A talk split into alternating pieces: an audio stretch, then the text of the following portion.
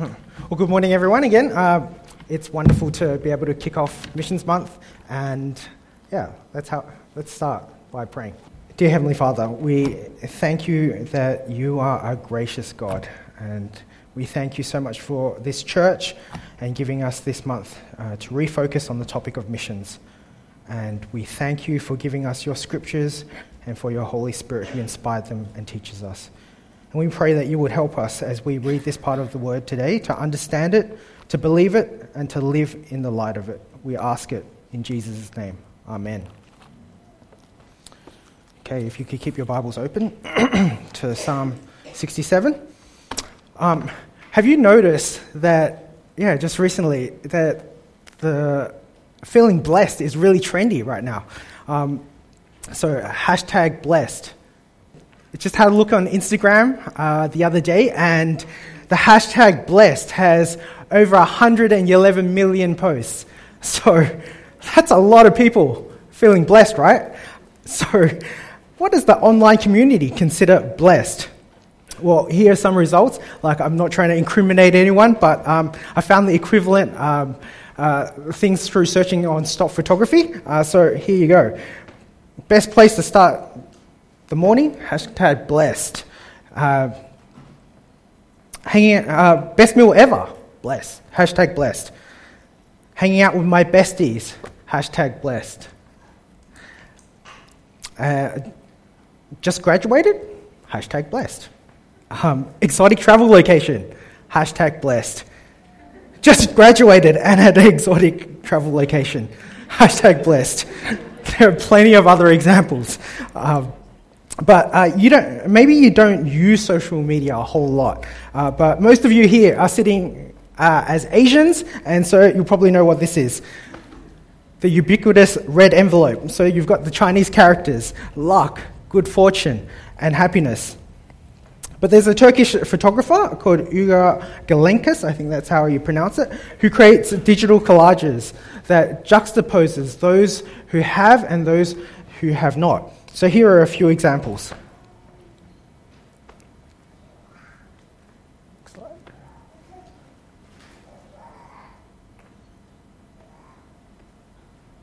One more? Uh, one more? Here.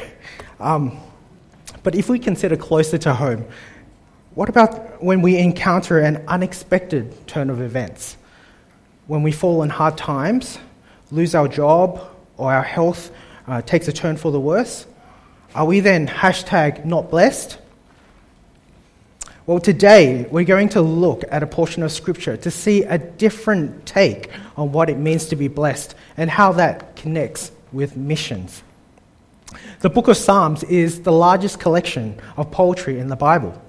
It includes uh, individual songs, prayers, laments from all different periods in Israel's history. There are 73 poems connected to David, but most of the rest come from later generations of biblical poets who learned to pray and hope like David. They also include a lot of community psalms, so it's likely that many of these psalms would have been used in community worship in the temple. The Bible Project puts it like this The book of Psalms is designed as a virtual temple for all generations of God's people. It is designed for a lifetime of slow rereading and reflection. These prayers and laments and songs of praise are meant to become our own. They are poems for exiles who are learning to live, in God, live by God's wisdom and to seek God's justice in the world as they hope for the coming Messiah and the kingdom of God. So we come to point one prayer, the abundant generosity of God, and that's verses 1 to 2. So no, uh, this psalm opens with a prayer. Notice that this psalm isn't sung by an individual. Verse 1 May God be gracious to us and bless us and make his face shine upon us. These are words spoken by Israelites to their God, who is none other than the Creator God, the maker of all things, the source of all blessing, the giver and sustainer of life. But there's a deeper backstory to the relationship between Israel and God. For the Israelites, God was much, much more. He chose them to be his special people. He linked their link through history to Abraham. They were called to be the people of God. The narrative goes back to Moses when God rescued them from slavery in Egypt. He gave them the law, instructions on how to live God's way. They were to be different to those of the surrounding nations. There's a significant relationship that has history and association that goes way back. So there is a deep significance to the prayer by Israel. For God to be gracious and to bless someone means that He delights in them, He wishes them well. He's fully committed to achieving their good. Even when Israel rebelled time and time again, God showed unmerited favor in rescuing them. God forgave them and continued to faithfully love them, providing them the temple, the priesthood, the sacrificial system as a means to forgive their sin. For God's face to shine upon us, that means that we can receive His warmth and goodness that only comes from an intimate, personal relationship with Him. A shining face is the opposite of an angry or scowling face. And a face turned towards someone is the opposite of a face turned away in indifference or disgust. A shining face implies favor, the desire to wish well upon someone, showing someone grace. It also implies friendliness and warmth that you'd expect in a loving relationship. The language of the first verse of this psalm echoes the blessing God told Aaron and and the high priest to say to the people of Israel in Numbers chapter 6, verses 24 to 26. I'll read. The Lord bless you and keep you. The Lord make his face shine upon you and be gracious to you. The Lord turn his face toward you and give you peace. There's an intimacy and a warmth to these words. But God's abundant generosity goes beyond wanting to bless just Israel it is clear in verse 2 that the purpose of blessing Israel is so that your ways may be known on earth, your salvation among all nations. There's this desire that for the Gentiles to possess the same blessing as Israel, which is to know God and his saving power. To put it in other words, it is the nations of the world that they, they might come to hear God's ways, to put their trust in Him, and be, so be saved. A quick sample of other Psalms. Um, we learn there are how just wonderful, how wonderful God's ways really are. In Psalm 25, verse 10, all the ways of the Lord are loving and faithful towards those who keep the demands of his covenant. Psalm 77, verse 13 says, Your ways, God, are holy. Psalm 145, verse 17, The Lord is righteous in all his ways and faithful in all he does. Indeed, in verse 2, the psalmist makes a deliberate reference to the covenant that God makes with Abraham in the opening verses of Genesis 12. There, God promises this I will make you into a great nation, and I will bless you. I will make your name great, and you will be a blessing. I will bless those who bless you, and whoever curses you, I will curse. And all the peoples on earth will be blessed through you. Verses 2 to 3. It isn't like an election promise that politicians make and then go, oh, shucks, can't commit for some reason or another. No, this is a rock solid commitment to the world. It is a commitment, firstly, to choose a people for himself, to bless them, and then through them bring blessing to all the peoples on earth. Many people around the world still do not know of God's abundant generosity, his ways, or his salvation. Just do a search online for blessing rituals, and we find examples like these. In Taiwan, uh, this is not a scene from Mad Max, but actually, in Taiwan, there's a ritual where crowds can throw cry- firecrackers at this guy that's tied to a car cart. Um, and, you know, uh, by enduring pain, you're able to get rid of evil spirits and change luck for the year ahead. Uh, these men let themselves get burned to show strength, um, I don't know, mas- masculinity, and bring prosperity to the local merchants who hire them. Next slide.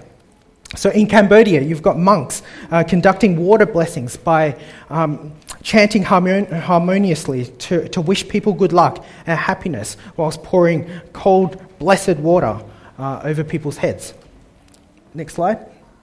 In Malaysia, you've got like uh, devotees, some devotees fasting like 48 hours, having their cheeks pierced with a symbolic spear, and then carrying religious burdens heavier than their own weight for miles uh, just uh, to honor their vows to a Hindu god of war. Uh, the Japanese, well, they still make pilgrimages often to local shrines or temples for various events, um, life events, and to, they rely on good luck charms uh, for success and protection. Uh, but there are plenty more people in the countries just mentioned and elsewhere in the world who have traded the gods of shrines and temples for the gods of materialism and education. In the light of Missions Month and looking at this portion of Scripture today, we need to ask ourselves do we genuinely have an interest in others knowing God's ways? Are we concerned that the saving power of God would be displayed to all nations? Or are we content with finding ourselves looking for a church where we can just be comfortable, just to sit back, to consume? We need to be people of transformation and not just information. Do we have a passion for God's ways to be known beyond just our own family or our friends or our church? The kingdom of God is so abundant. abundant. God is generous and is able to bless you abundantly. It's his desire to be gracious to us, to bless us. He's 100% committed to your well being. But here's the thing God never blesses you except that you would be a blessing to others. He never calls you in for intimacy uh, without then sending you out in sacrificial sacrifice, sacrificial service. I mean, God never blesses you just to fill up your happiness tank. Rather, God blesses you to fuel your life, sometimes in the most unexpected ways, in order for you to go out into the world in sacrificial service. It spurs us to be generous in practicing hospitality, in getting involved in mercy ministries, in order to share the good news that we have about Jesus. God's blessing is meant to be shared. So that's our first point prayer, the abundant generosity of God. Point two, praise, the overflowing joy of the nations, and that's verses 3 to 5. We learn in this section the results of the nations coming to know God and experiencing His grace and His presence. The effect of this blessing goes beyond the salvation of the nations. Its ultimate effect is for the nations to be glad and sing for joy, and to experience God's goodness in ruling with justice and wisdom. And that's verse 4. In other words, the nations can't help but to praise God when they come to know him as king and as a great shepherd.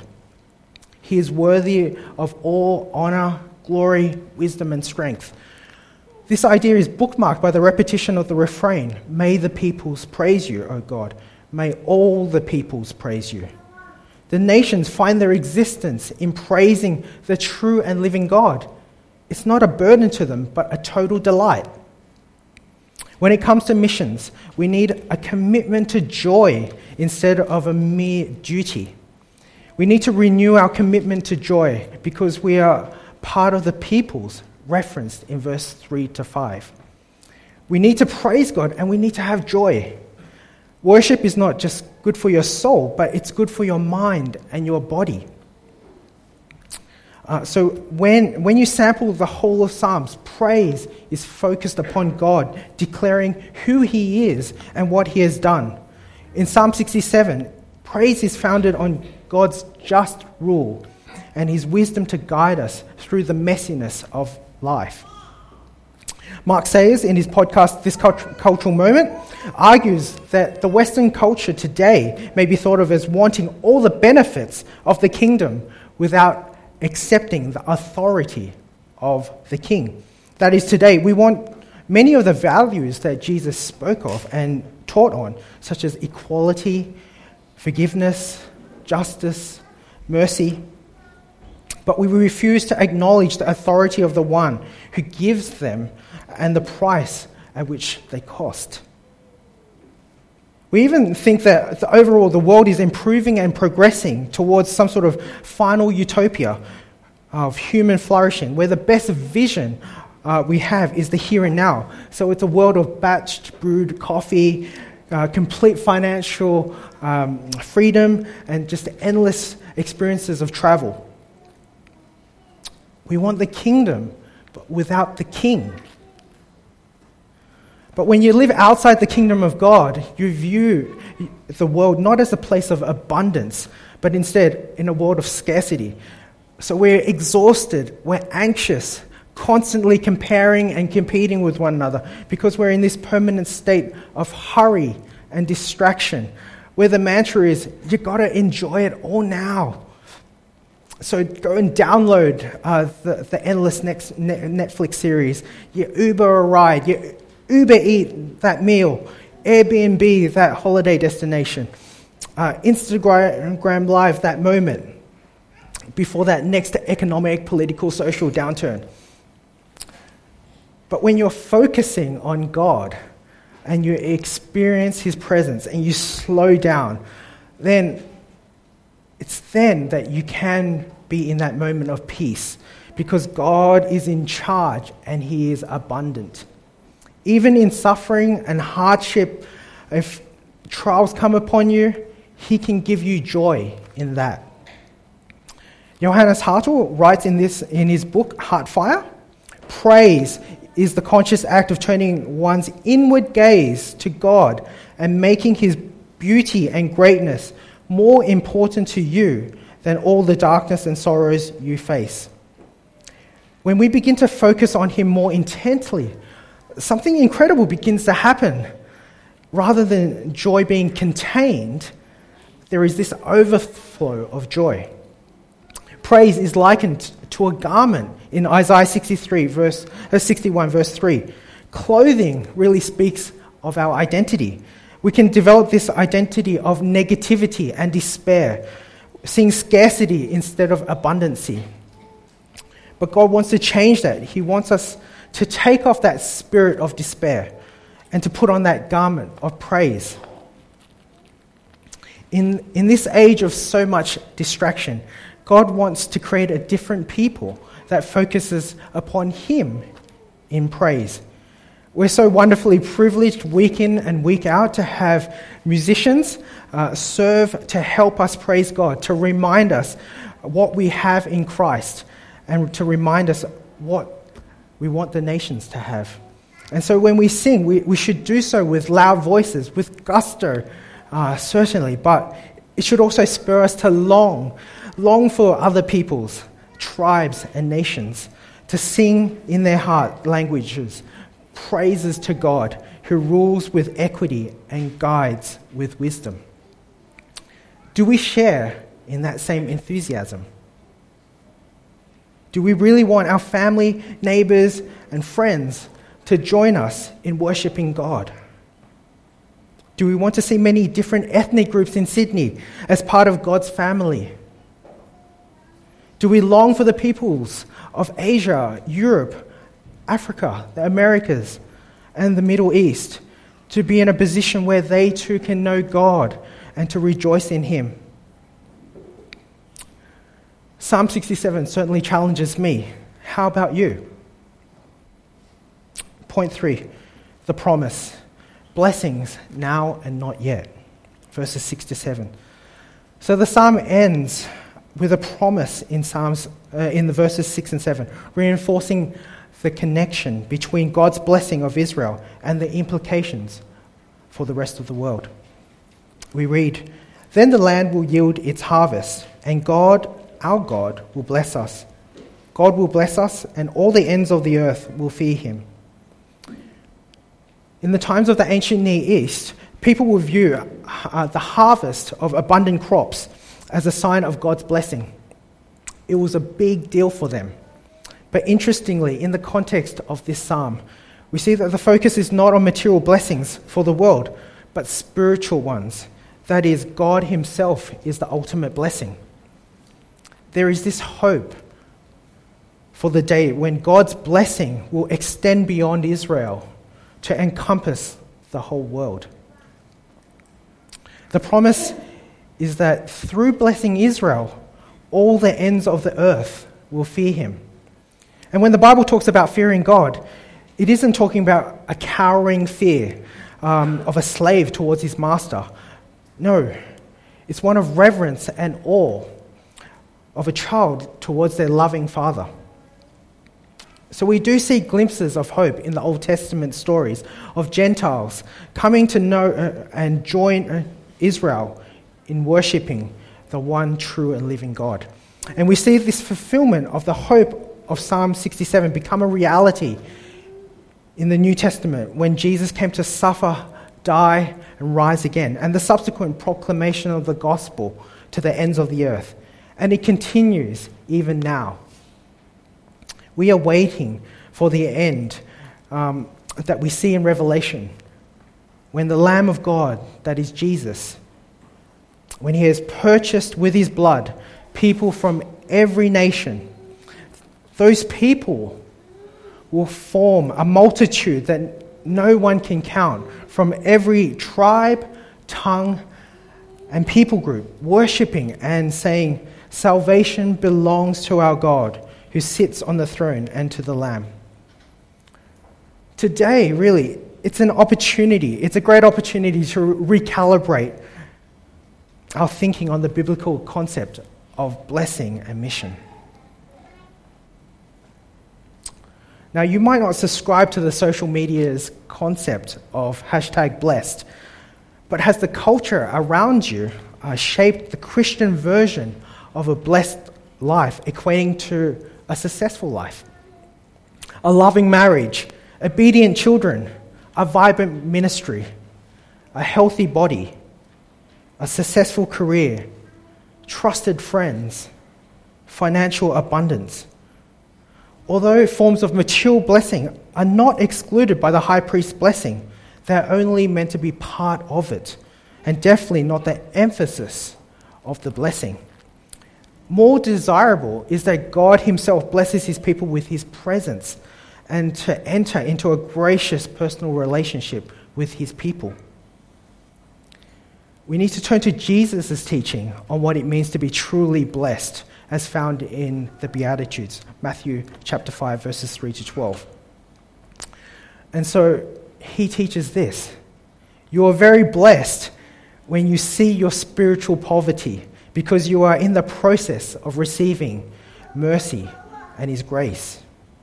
You are very blessed when you, are, when you mourn and you grieve over your personal sin you are very blessed when you recognize that you are meek and limited, whereas God is great and He's limitless. You are very blessed when you want to be right with God and to yearn for His forgiveness and righteousness. You are very blessed when you become merciful and you become keen to forgive others. You are very blessed when you have a desire to be godly to pursue holiness, to practice godliness. You are very blessed when you are a peacemaker, when you no longer have this tense relationship with God, and you no longer want to have a tense relationship with others.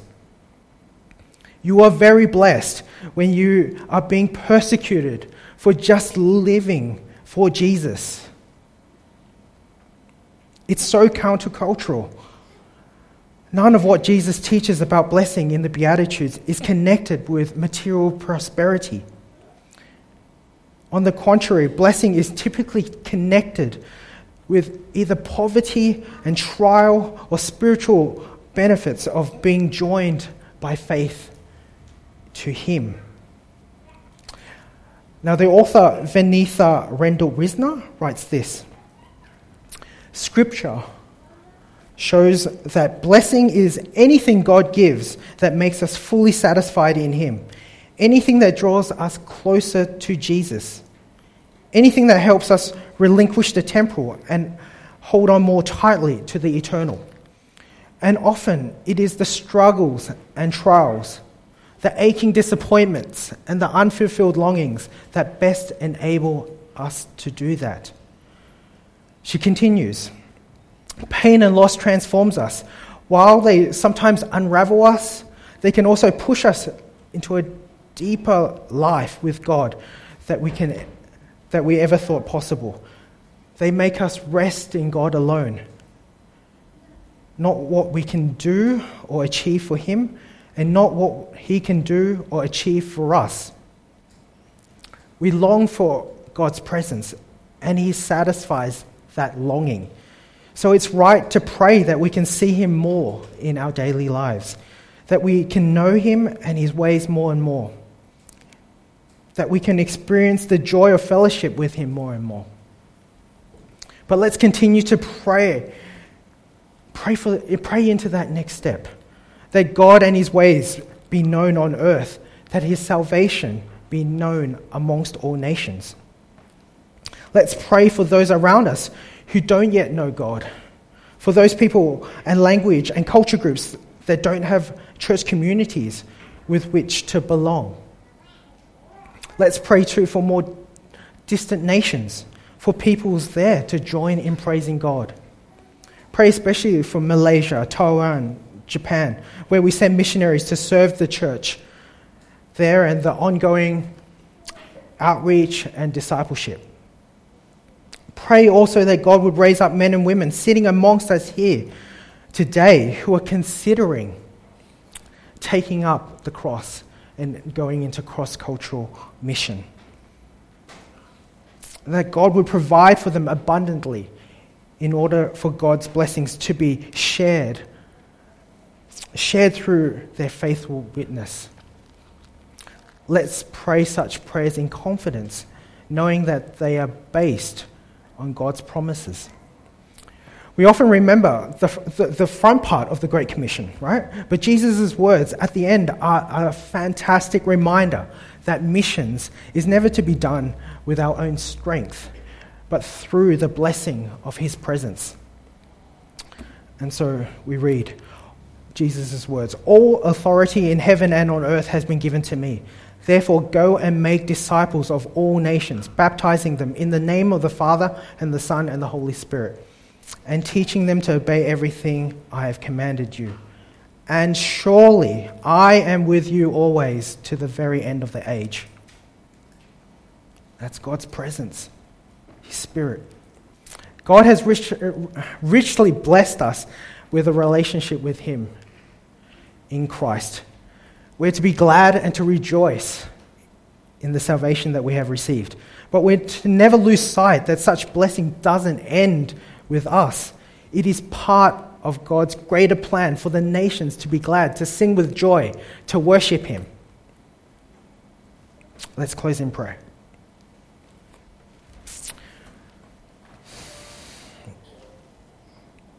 Dear Heavenly Father, we, we praise you, Lord, that you are the maker of all things, that you are the source of all blessing, that you are the giver and sustainer of life. Thank you for the tremendous blessing of knowing you and to experience your presence that's only made possible by Jesus' death and resurrection. Thank you that you, you love all nations and that you are at work even now bringing people into your kingdom to know of your salvation. We pray that the hearts of many people, Jew and Gentile, would know, acknowledge, and to re- respond with overflowing joy in praise for the blessing of your salvation through Jesus. May you, may those who follow you, may they experience your just rule and your guidance. Help us take off those garments, the spirit of despair and put on those garments of joy. Help us to see the importance of missions and help us to find our role in the work of the kingdom, whether it be to learn, to pray, to send, to give, or even to go themselves. We pray this for the glory of the Lord Jesus. Amen.